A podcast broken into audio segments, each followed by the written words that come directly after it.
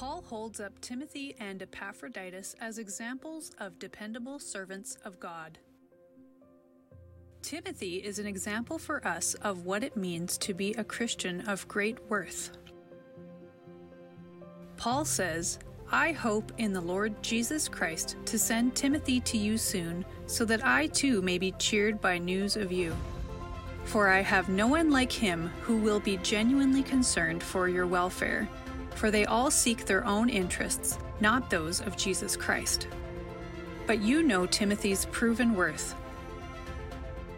And of Epaphroditus, Paul says, I have thought it necessary to send you Epaphroditus, my brother and fellow worker and fellow soldier, that you may rejoice at seeing him again, and that I may be less anxious. So receive him in the Lord with all joy, and honor such men, for he nearly died for the work of Christ, risking his life to complete what was lacking in your service to me. Well, good morning, everybody. Good to have you here today. And if my voice sounds a little different than usual, it's because I've got a cold and it's not COVID. I know I've tested twice, so everybody's cool. Don't worry, don't back off. Good to have you here this morning. Hey, what do you want people to say about you when you're dead? What do you want people to say at your funeral? I've, I've been in the ministry almost 40 years now, and I've been to many, many, many funerals and had to perform many. And it's uh, amazing how many, how many funerals are, are difficult to do just because there's not a lot to be said. A person, for the most part, may have lived their whole life for themselves, pursuing their own wishes, their own desires, their own dreams. But not for those who are true followers of Christ. What do you want people to say about you at your funeral? Here's what one hypochondriac put on his gravestone I told you I was sick. I thought that was absolutely hilarious, and, and so did the first service.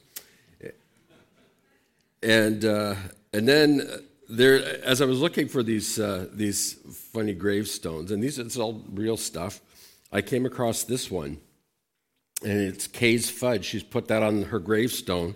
And uh, I guess she thought that's all she had to leave to the world. It's pretty pathetic if the only thing you've got to leave behind is a recipe to make fudge.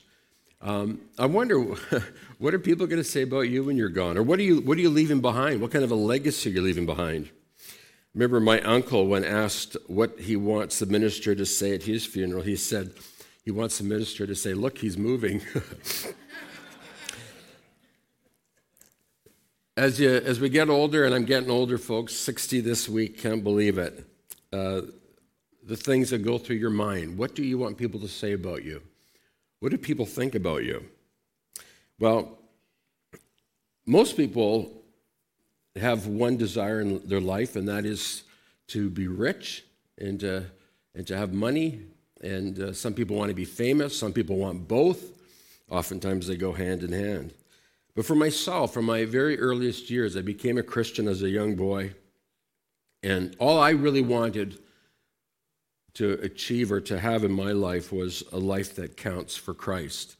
That, that truly is all that I have ever wanted. I wanted to be one of those people that had a, a, a Christian life of proven worth. And I, I read all kinds of Christian biographies of various godly men and women if you come to my home, there's a whole shelf load of, of biographies of godly Christian people William Wilberforce and uh, Hudson Taylor and uh, uh, men like Willie, uh, Mark, and, Mark Buntain and Huldah Buntain, Florence Nightingale, George Mueller, and William Carey, St. Augustine, Athanasius, Justin Martyr, so many godly, godly men that God used through the centuries, and women that God used greatly through the centuries. People who literally gave their life to serve God. Well, folks, if you're a Christian today, if you're a follower of Christ, if you put your faith in Jesus, that's what you need to do. That's who you need to be. You need to be somebody who's not following your will or your purpose or your dreams or your vision, even though North American Christianity says that you can have all your dreams come true and you can have whatever you want and, and, and God is here to help you fulfill your dreams. I want you to know that that notion, that idea, is utterly absent from the New Testament. There's nothing in the New Testament that says such a thing. The only thing that we do know, and this goes from Genesis to Revelation, is that, is that our, our one goal should be to do the will of God. That's it. And if you're a follower of Christ today, then that is your goal in life to do the will of God. Not your will, but God's will. Thy will be done on earth as it is in heaven. So I want to share with you today the inspirational uh, stories of two men, two exceptional young men. And I thought, man, this, is, this could be put on their gravestones.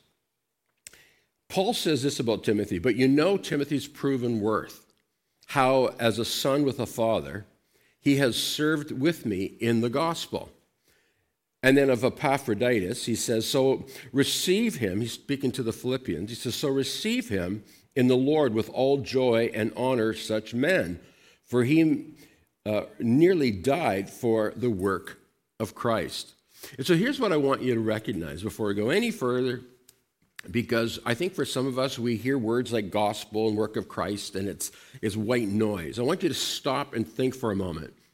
What does it mean? What is the gospel? Well, one, one uh, theologian said the gospel could be summed up in a word Jesus. That's good.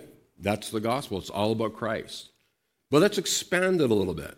What has Jesus Christ done for you and for me?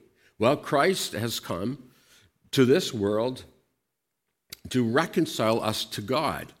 Remember, Adam and Eve were, were uh, at war with God. They chose to do their will rather than God's will, and they were evicted from the Garden of Eden, and, and they were separated from God. Well, Jesus Christ came, and his job was to reconcile us to God. So, what he did is he, he paid the penalty for our sin. Remember, Adam and Eve were told that on the day that you eat from the tree of the knowledge of good and evil is the day you're going to die. And that's what happened. They died, and they were separated from God. Well, Jesus comes now to restore that relationship. Very important that you understand this. The gospel of Jesus Christ is all about, about what Christ has done for us on the cross. He's died for us, He's died in our place in order to make us right with God. We call that the doctrine of justification. Jesus makes us right with God as though we'd never sinned. And then what Jesus does through his Spirit, remember, he promised he'd send us the Holy Spirit. The Holy Spirit comes and he begins this work of sanctification, of sanctifying. It's a doctrine of sanctification, making us like Jesus. That's the gospel. That is the work of Christ. Now, any church that does not preach this is not preaching the gospel. And this is what Paul said to the Galatians. If anybody comes to you preaching another gospel or preaching anything that is not the true gospel, let that person be cursed. Very strong words. Very, very strong words.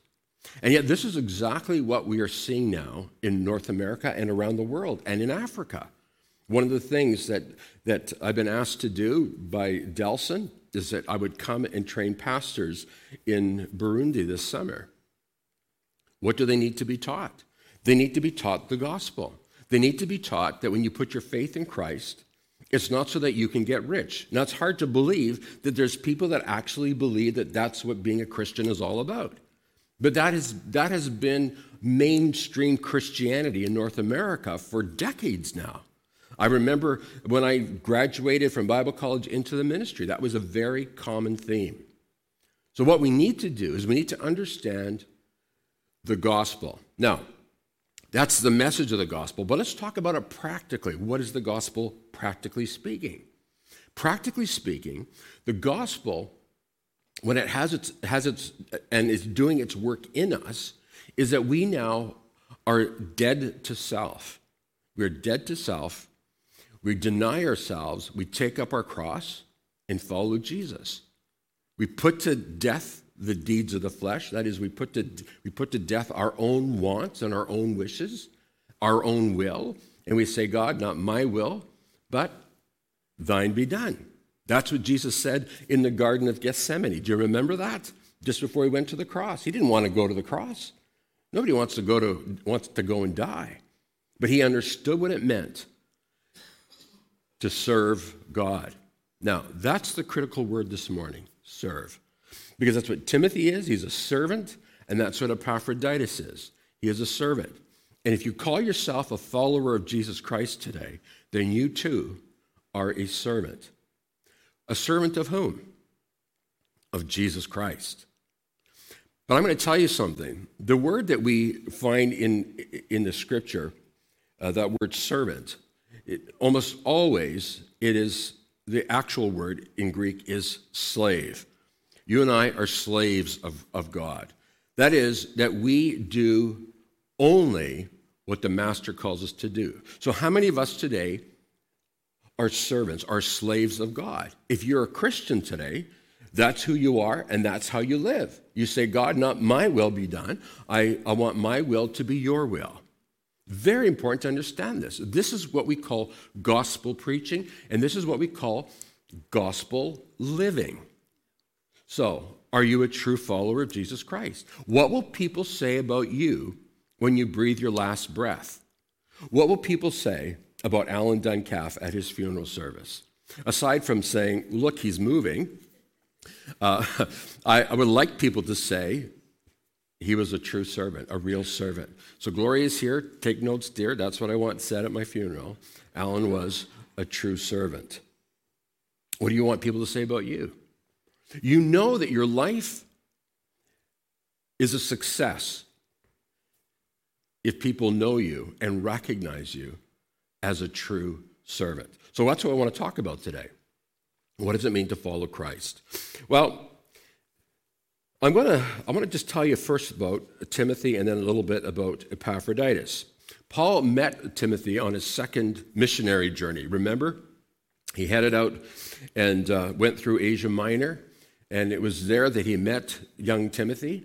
And Paul was obviously very impressed with this young man.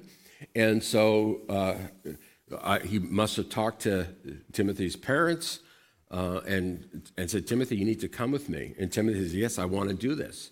Remember, Timothy's a, a follower of Christ. He's been converted and he loves the idea of serving God. This is what, by the way, this is what I find with, with many young people who are followers of Christ. They want to serve. They want to, they'll do anything. They'll go anywhere, no matter how painful, no how, how difficult. They want to show up and they want to do that thing. That's what Timothy did.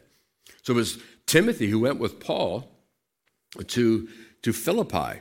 And some of you will remember that I said that Philippi was the first city in Europe to receive the gospel. And can you remember who the first convert was? It was a woman. Her name was Lydia. She was the first one to receive the gospel. Now, Timothy is with Paul, helping Paul and serving Paul, doing whatever he can. Well, we're fast forward now, and Paul is in, in uh, prison and lo and behold, there's Timothy with him, helping him with whatever needs to be done. Timothy, no doubt, was, was, the, was, the scribe, and Paul dictated to, to Timothy the letter he wanted to send to the Philippians. Paul, uh, when he found Timothy, he discovered that Timothy's mother was, was Jewish, and we read that, that Timothy's mother and grandmother were faithful in teaching Timothy the Word of God. Now, those of you who are mothers and grandmothers, this is your responsibility. Teach your kids, your grandkids, the scriptures. Make sure that they know the Word of God, because this is what Paul found in Timothy. And, and probably was one of the reasons why Paul took Timothy with him, because Timothy actually knew Scripture. It was useful to Paul. He knew the Word of God. But here's the other thing uh, Timothy, his father was Greek. And so, for that reason, was not circumcised.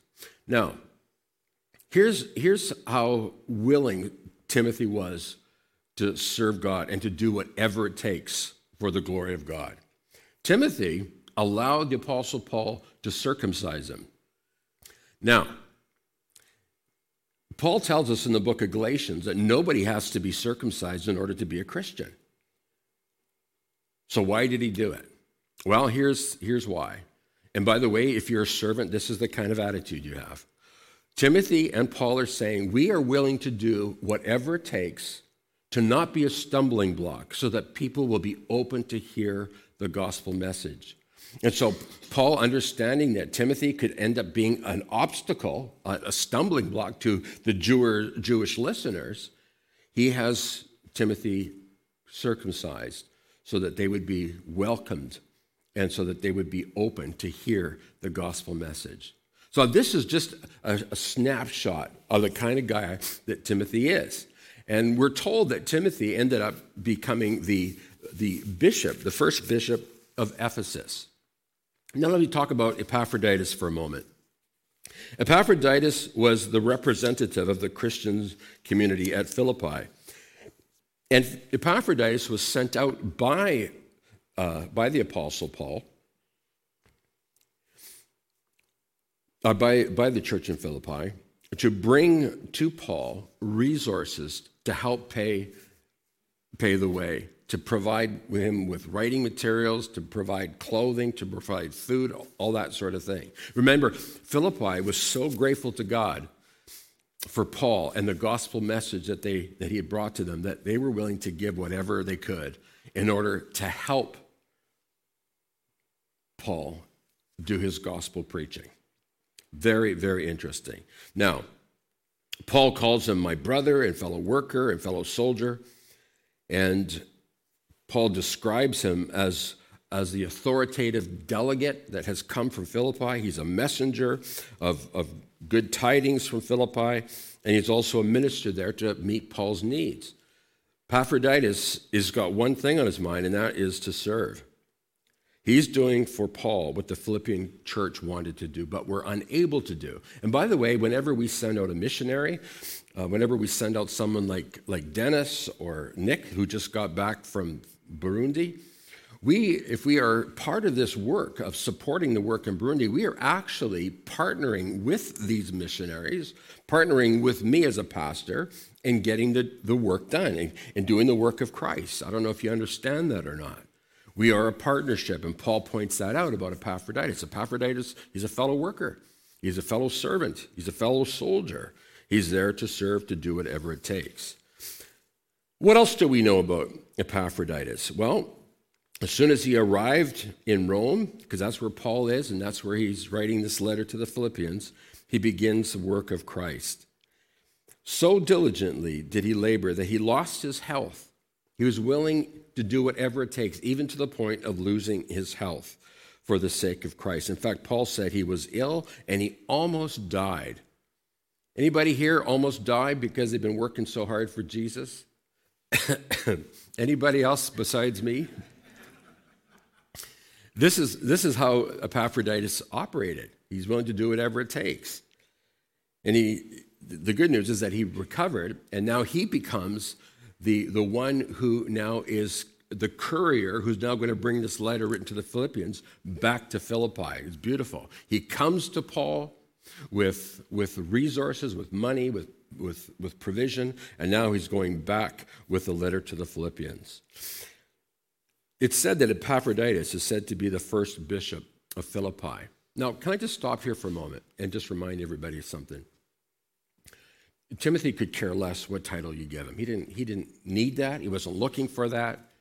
He was a servant. And same with Epaphroditus. Call him a bishop, call him a pastor, or call him whatever you want. He could care less. He's got one thing in mind, and that is to honor God by obeying whatever Christ has called him to do. Now, this, this stands out as a great example to all of us. We who love title, we who love position, we who love to be recognized, we who like to stand out from the crowd, these men were, were, were complete and utter servants. Now, I want to remind you of what Paul says earlier in this letter. He says in Philippians chapter 1 verse 27, above all you must live as citizens of heaven. Understanding, folks, that we are not citizens of this world. How many understand that today? And by the way, if you haven't underlined that in your Bible yet, this is one of those verses that you need to know. You must live as citizens of heaven, conducting yourselves in a manner worthy of the gospel about Christ. This is how we live. This is who we are. Now, some of you will say, well, I don't know exactly what that means, Pastor. What is, uh, how does this work out in daily living? This is a little bit too abstract for me. Well, then Paul says, okay, I'll, I'll give you an example. And then we read about this. We talked about it last week, in fact, in, and the week before in Philippians chapter 2. Paul says, Look at Christ. Here's your example of one who humbled himself, one who is God, the King of the universe, who takes upon himself the human form. Watch this. The, the creator, Jesus Christ is a creator. Everybody understands that, right? That's what Paul called him. In the beginning was the Word, and the Word was with God, and the Word was God. And nothing that was made was made apart from Christ. So now the creator comes to this earth as a creature, as the created. boggles the mind. He's willing to humble himself to that point. Now, folks, this is what Paul is saying to us. You and I are called to be this kind of a servant, to humble ourselves, to be willing to do whatever needs to be done. Now, I want you to see Timothy went along with Paul as a helper. Uh, you know, people don't, when I ask people to do things, lots of, oftentimes people say, well, I don't want to just help. I mean, I, I've got talent and skills. If you need me to sing on Sunday or preach the sermons, I'm willing to do that. But don't ask me to do anything menial. What does that mean?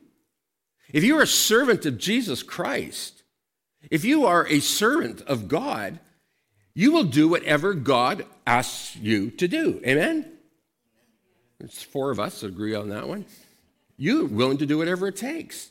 You're willing to help. And so Timothy, he's willing to, to, to clean up after Paul. He's willing to write his letters. He's, and he's also willing to preach. He's willing to be an evangelist. He's willing to do whatever the Apostle Paul tells him to do. This is the attitude of a servant, willing to do whatever needs to be done. This is who we are. This is what we are as Christians. And so Paul points to Jesus Christ as the ultimate example of what it means to live a life worthy of the gospel. Now, what do we mean by that, worthy of the gospel? Well, it means that you and I are going to be a reflection of Jesus Christ. When people look at you, they should be seeing Jesus. They should be seeing the nature and the attitude of Christ. Remember, I said to you a few minutes ago that the gospel includes this sanctifying work of the Holy Spirit? What do you think that means? It means that God, by His Spirit, the Holy Spirit, He is shaping you and forming you and making you into the image of Christ. That's the gospel. God is making you like Jesus. So when you live a life in a manner worthy of the gospel, you are actually living a life like Christ. You're having the attitude of Christ. And what, what mattered most to Christ? Everybody remember?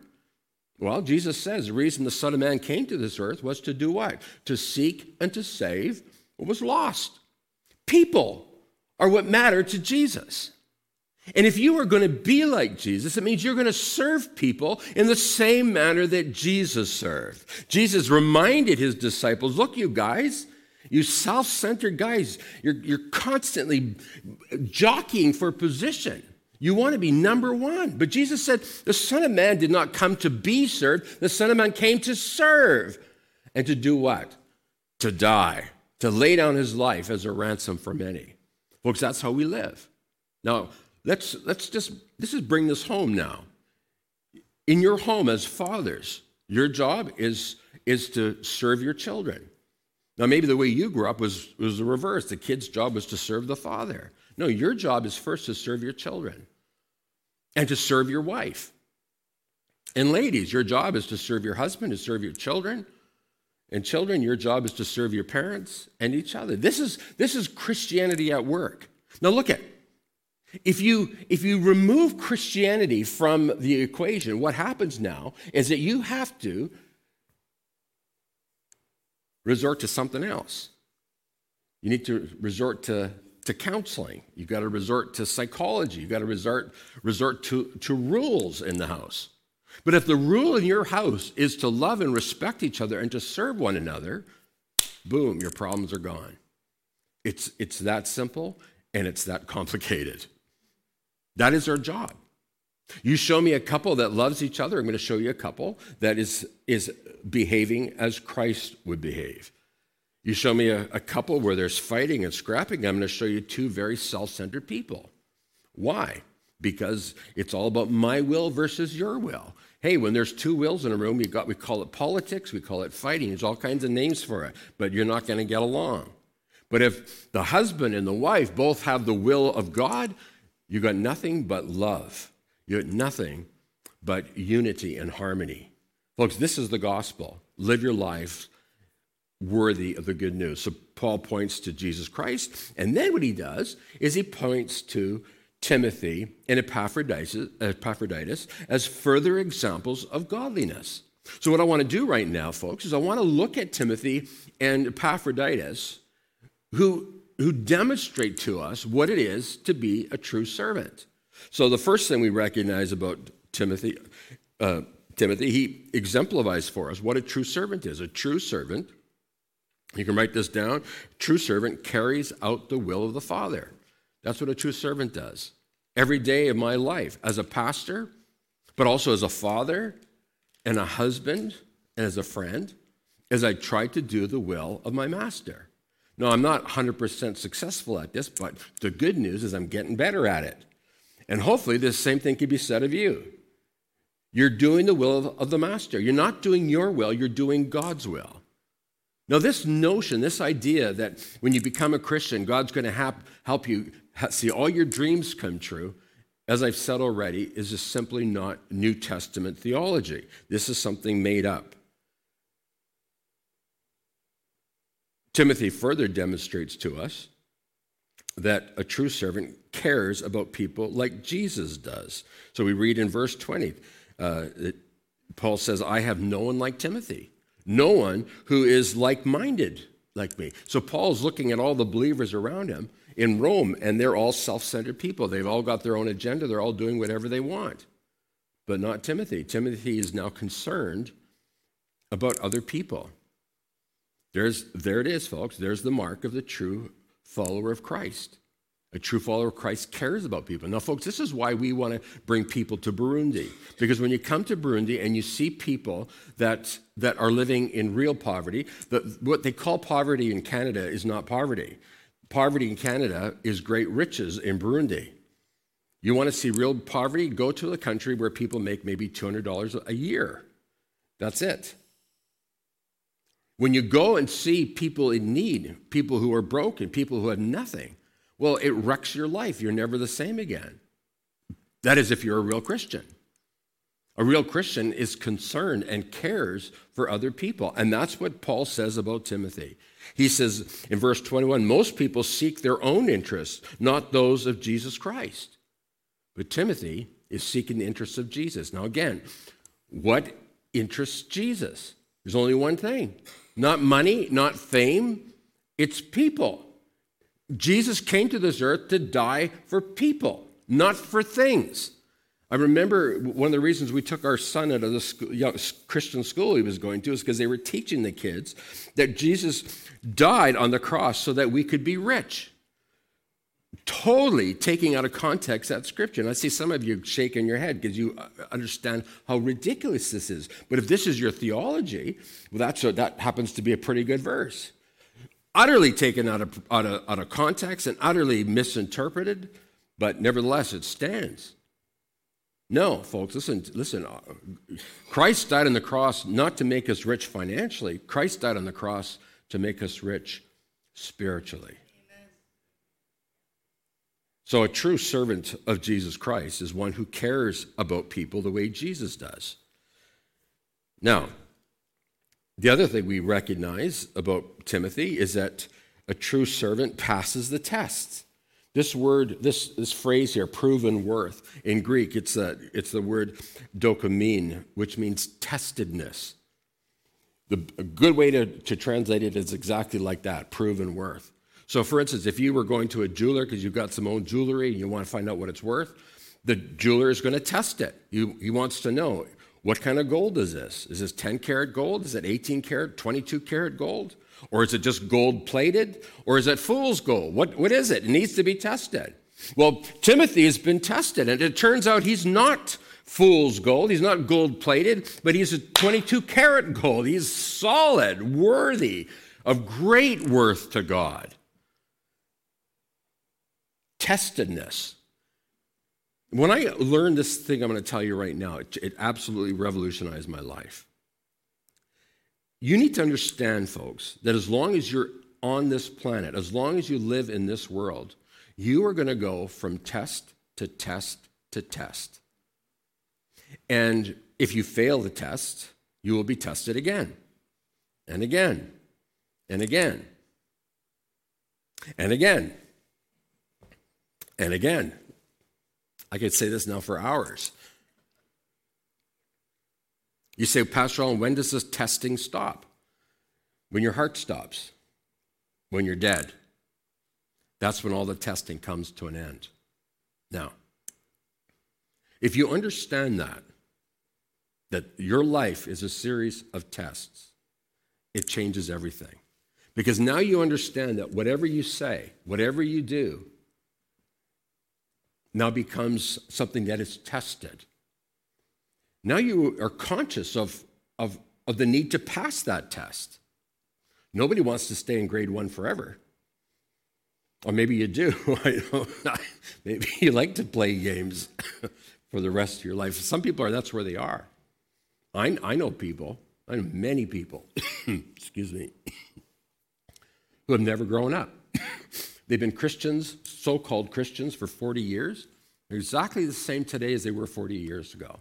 No change, no growth, no development, no maturity. They're still still going through the same problems and still failing the same tests over and over. How many know what I'm talking? You know what I'm talking about? Because some of you are experiencing that right now. You've been failing the same tests over and over again. And now the Holy Spirit is here this morning speaking to you and saying, It's time for you to pass these tests, people. It's time to, to move on and grow and mature. Life is a series of tests. And folks, this is why Jesus teaches us the Lord's Prayer. So we pray, first of all, Father, thy will be done on earth as it is in heaven. And then we get to the end of the prayer, and Jesus teaches us to pray, and lead us not into temptation, but deliver us from the evil one. What's, what does that mean? Most people pray that they have no clue what they're praying. Amen. For thine is the kingdom, the power, and the glory forever and ever. Amen. They have no idea what they're praying. Let me just tell you what, what, Jesus is, what Jesus is telling us. He's telling us that life is a series of tests. Lead us through the testing. Testing, temptation means the same thing. Lead us through the time of testing. Help us to pass the test. Father, let your, let, let your shepherd lead us through that time of testing so we pass the test. Protect us from the evil one. So we, rather than listening to Satan, we're listening to God. What happened in the Garden of Eden? They were being tested, people. And rather than listening to God, they listened to Satan. And that's why they ended up in trouble. And that's how sin entered in. And this is how you get into trouble.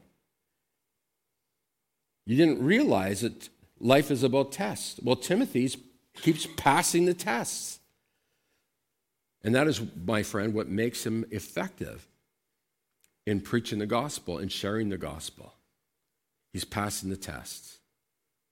Now, this is what a servant does. The servant doesn't wouldn't dream of doing whatever he wants. Can you imagine a servant, a slave, saying to his master, Hey, I'm going on vacation for two or three weeks, and I'll send you a postcard? Not going to happen. The servant says, Master, what would you have me to do? And then the shepherd, or the, the, the, uh, the slave does as he's told. Epaphroditus, he tells us a bit more about what it means to be a true servant. Paul calls him calls Epaphroditus my brother, my fellow worker, my fellow soldier. What's he talking about here? Well, he's saying you can't you cannot go through this Christian life all alone. You need to do it in fellowship in koinonia, in, in, a, in true Christian partnership. And I'm just so thankful for those of you who are with us this morning. But let me remind you that this, you need to come back to church. You need to come back into fellowship. Many of us are very tempted just to stay home and listen to sermons online. folks, we, we do that because that's, that's a last resort, because we can't get together. But I'm going to tell you, hearing the word of God is, is of the utmost importance, but so is partnership and fellowship of human connection. And some of us uh, have learned that lesson. We, have taken it for granted, but man, we need each other. We need to be near each other. We need to be able to say, Good to see you today. Good to fellowship with you. That was Epaphroditus, a true servant. He's, he, he, Paul says, Look, he's my brother. Same spiritual bloodline. This is my true brother.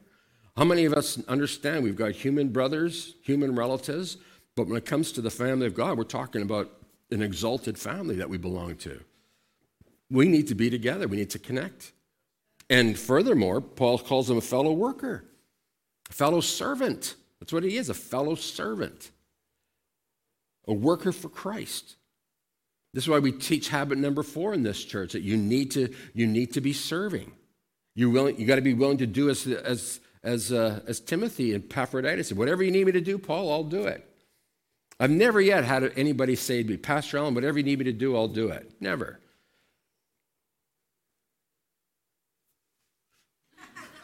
Still none. Maybe now that I've turned 60 and I'm getting a little bit frail, maybe somebody would be willing to say that.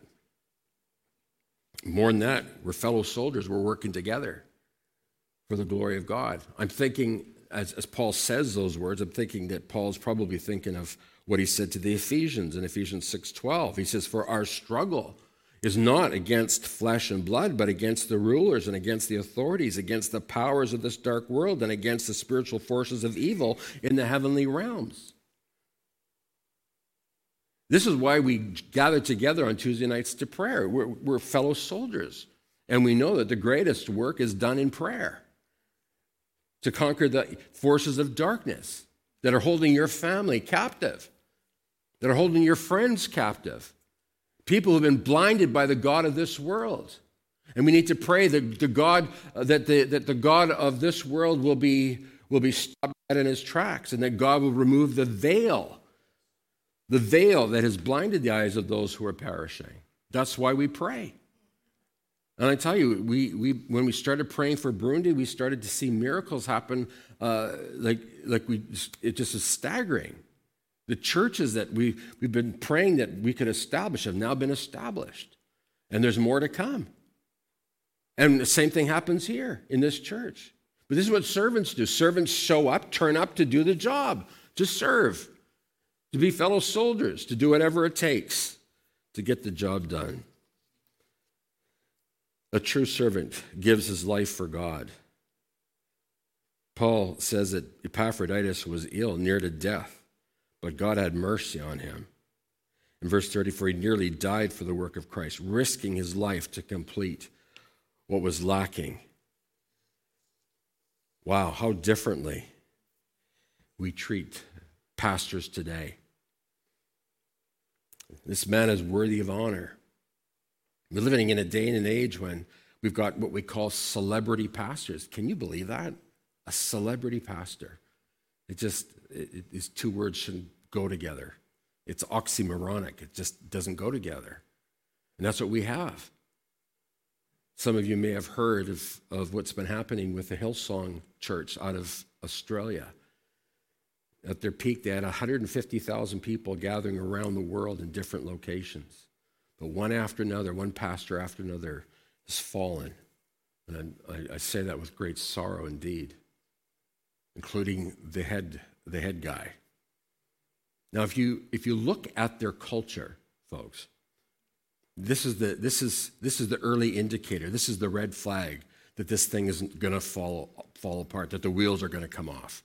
I first heard this guy 15 years ago, and I came home from that conference I was on. I, I told my wife all about it. And I told her, this, this is a disaster. It's coming. And folks, I'm therefore a true prophet because I saw it. I saw for what it was. Now, of course, if it wasn't true, then you'd have to take me out back and stone me to death because that's what you do with false prophets. But the wheels came off. Now, what was the early indicator that this thing was, was not of God? Well, for one thing, um, these pastors are celebrities, posting pictures of themselves on Instagram with, with no shirt off, showing off their pecs. You wouldn't want me to do that this morning or any time, showing off their physique. I mean, we're seeing that in so when you see that, you know there's something very, very wrong spiritually. In fact, I said to Gloria after I came home, I said, that pastor and his wife, there's something, they're over sexualized. There's something very wrong about these people. But more than that, these pastors, they have a roped off area. So when they come into the service, nobody can get near them because they're too holy or, or too famous or too important. People want to, want to talk to their pastor, they can't talk to him because he's too important. And, and, and wealth, uh, that's a sign that they're successful. They should have whatever they want. One pastor's got, watch this, he's got a parsonage. You know what a parsonage is? It's a pastor's house, 35,000 square feet. That's twice the size of this whole building, and then a bit. Uh, uh, if anybody wants to buy me a parsonage like that, I'll invite you over for dinner. It's utterly absurd. You, you look at that and you recognize there's something wrong with this. No, folks, listen. The congregation is here not to serve me, not to make me put me on a pedestal, and not to worship me or to, or, or to even uh, look to me as somebody to emulate. What I want you to do is I want you to emulate Jesus. Or as Paul said to the Corinthians, imitate me as I imitate Christ. Well, these, these so called celebrity pastors, they're not imitating Christ. Jesus said, Foxes have holes, birds have nests, but the Son of Man has no place to lay his head. Anybody who came to Jesus, Jesus had come. The disciples even tried to stop him. Do you remember that? The little mothers want Jesus, wanted the, Jesus to bless their kids. They just no, he's too important. Don't you know he's important? He's a celebrity. He's a guy. He's, this is just important things. And Jesus, no, no, no, you idiots. I didn't say it quite like that. Let the little children come to me, for such is the kingdom of God. You see the servant heart of the master. This is who we are, people. We are servants, here to serve one another, here to serve our children, here to serve our husband, serve our wife, serve our neighbors. And it's not, it's not a chore, it's a delight, it's an absolute thrill. I get to serve. I get to serve my children. But you know Timothy's proven worth. How's a son with, with a father, he has served with me in the gospel. I can't think of a better, a better thing to put on a gravestone. Forget the fudge recipe, it's ridiculous. This is what we're talking about. You can still make fudge if you want, by the way. Fudge is not evil. Well, it is for some for Epaphroditus. Receive him in the Lord with all joy. Honor such men. Why? Because he nearly died for the work of Christ. Hey, you know what? There's people that I've really loved and respected over the years. And there's people whom I wish would have said such kind things about me that never have. There's other people who I love and respect and have spoken kindly to me and encouraged me, and I'm very grateful for that. But at the end of the day, what really matters most is what does Jesus say about you? Remember the, the three servants? One was given five talents, another one given three, another given one. Two of them doubled what they were given. The other guy, I'm not serving. I'm not doing anything. I don't like this guy. I don't like my boss. I don't like my master. I'm going to bury it. When he comes back, I'll give it back and we'll be square. Someday, folks, we're going to be standing before the Bema seat of Christ. We'll give an account for how we lived our lives. And the thing he's going to ask you is not how famous did you get, or how rich did you get, or how much money did you give. He's going to ask you about your service record. Did you serve? Did you serve? And if you did, this is what he's going to say, and this is what I want Jesus to say to me about me. He's going to say, Well done, good and faithful servant. You have been faithful over a little. I will set you over much. enter into the joy of your master. Jesus is not calling Alan Denkaff to be Billy Graham. That's not going to happen. But I've been given a little, and I've been called to be faithful over a little. And for that, I will be judged. I'll be judged exactly the same as Billy Graham will be judged for a lot. And you will be judged in the same way when you stand before Christ. Now, the good news, folks, is that if you're converted and born again, when you stand before the great white throne, your name will be written in the Lamb's book of life. But there's another throne, the throne of Jesus, where we will give an account for how we lived our lives. And the question is this Will you have been found faithful in your service? Would you stand with me, please? Father, thank you today. Thank you for Jesus Christ, our Master and our Lord. And Father, some may feel it a, a burden to follow Jesus. But Father, I have discovered that the greatest joy in my life has been whenever I have been faithful in obeying and following the Master. And the Master set the example for me and for everybody in this room today. He came to serve. Lord, someday we know we're going to stand before you and you're going to ask us about our service. Some here maybe have been serving for years and growing weary. Father, this morning, would you encourage that weary servant and remind that weary servant that you are pleased and that they should carry on doing the work of the kingdom? Father, we pray for those who have not signed up to serve yet. God, that by your Spirit they would recognize there's a great amount of work to be done. And as Jesus has said, God, we're praying that the Lord of the harvest will send forth workers, laborers, servants who will get the job done. There's people that have not yet heard the good news of Jesus Christ. So, Father, give us the grace today, we pray, to be servants like Jesus, servants like Paul, servants like Timothy and Epaphroditus. We thank you today, Lord God, for your Holy Spirit who works in us and who enables us to be good servants. And we pray this in Jesus' name. And everyone said it with me. Tell the person beside you, go be a servant.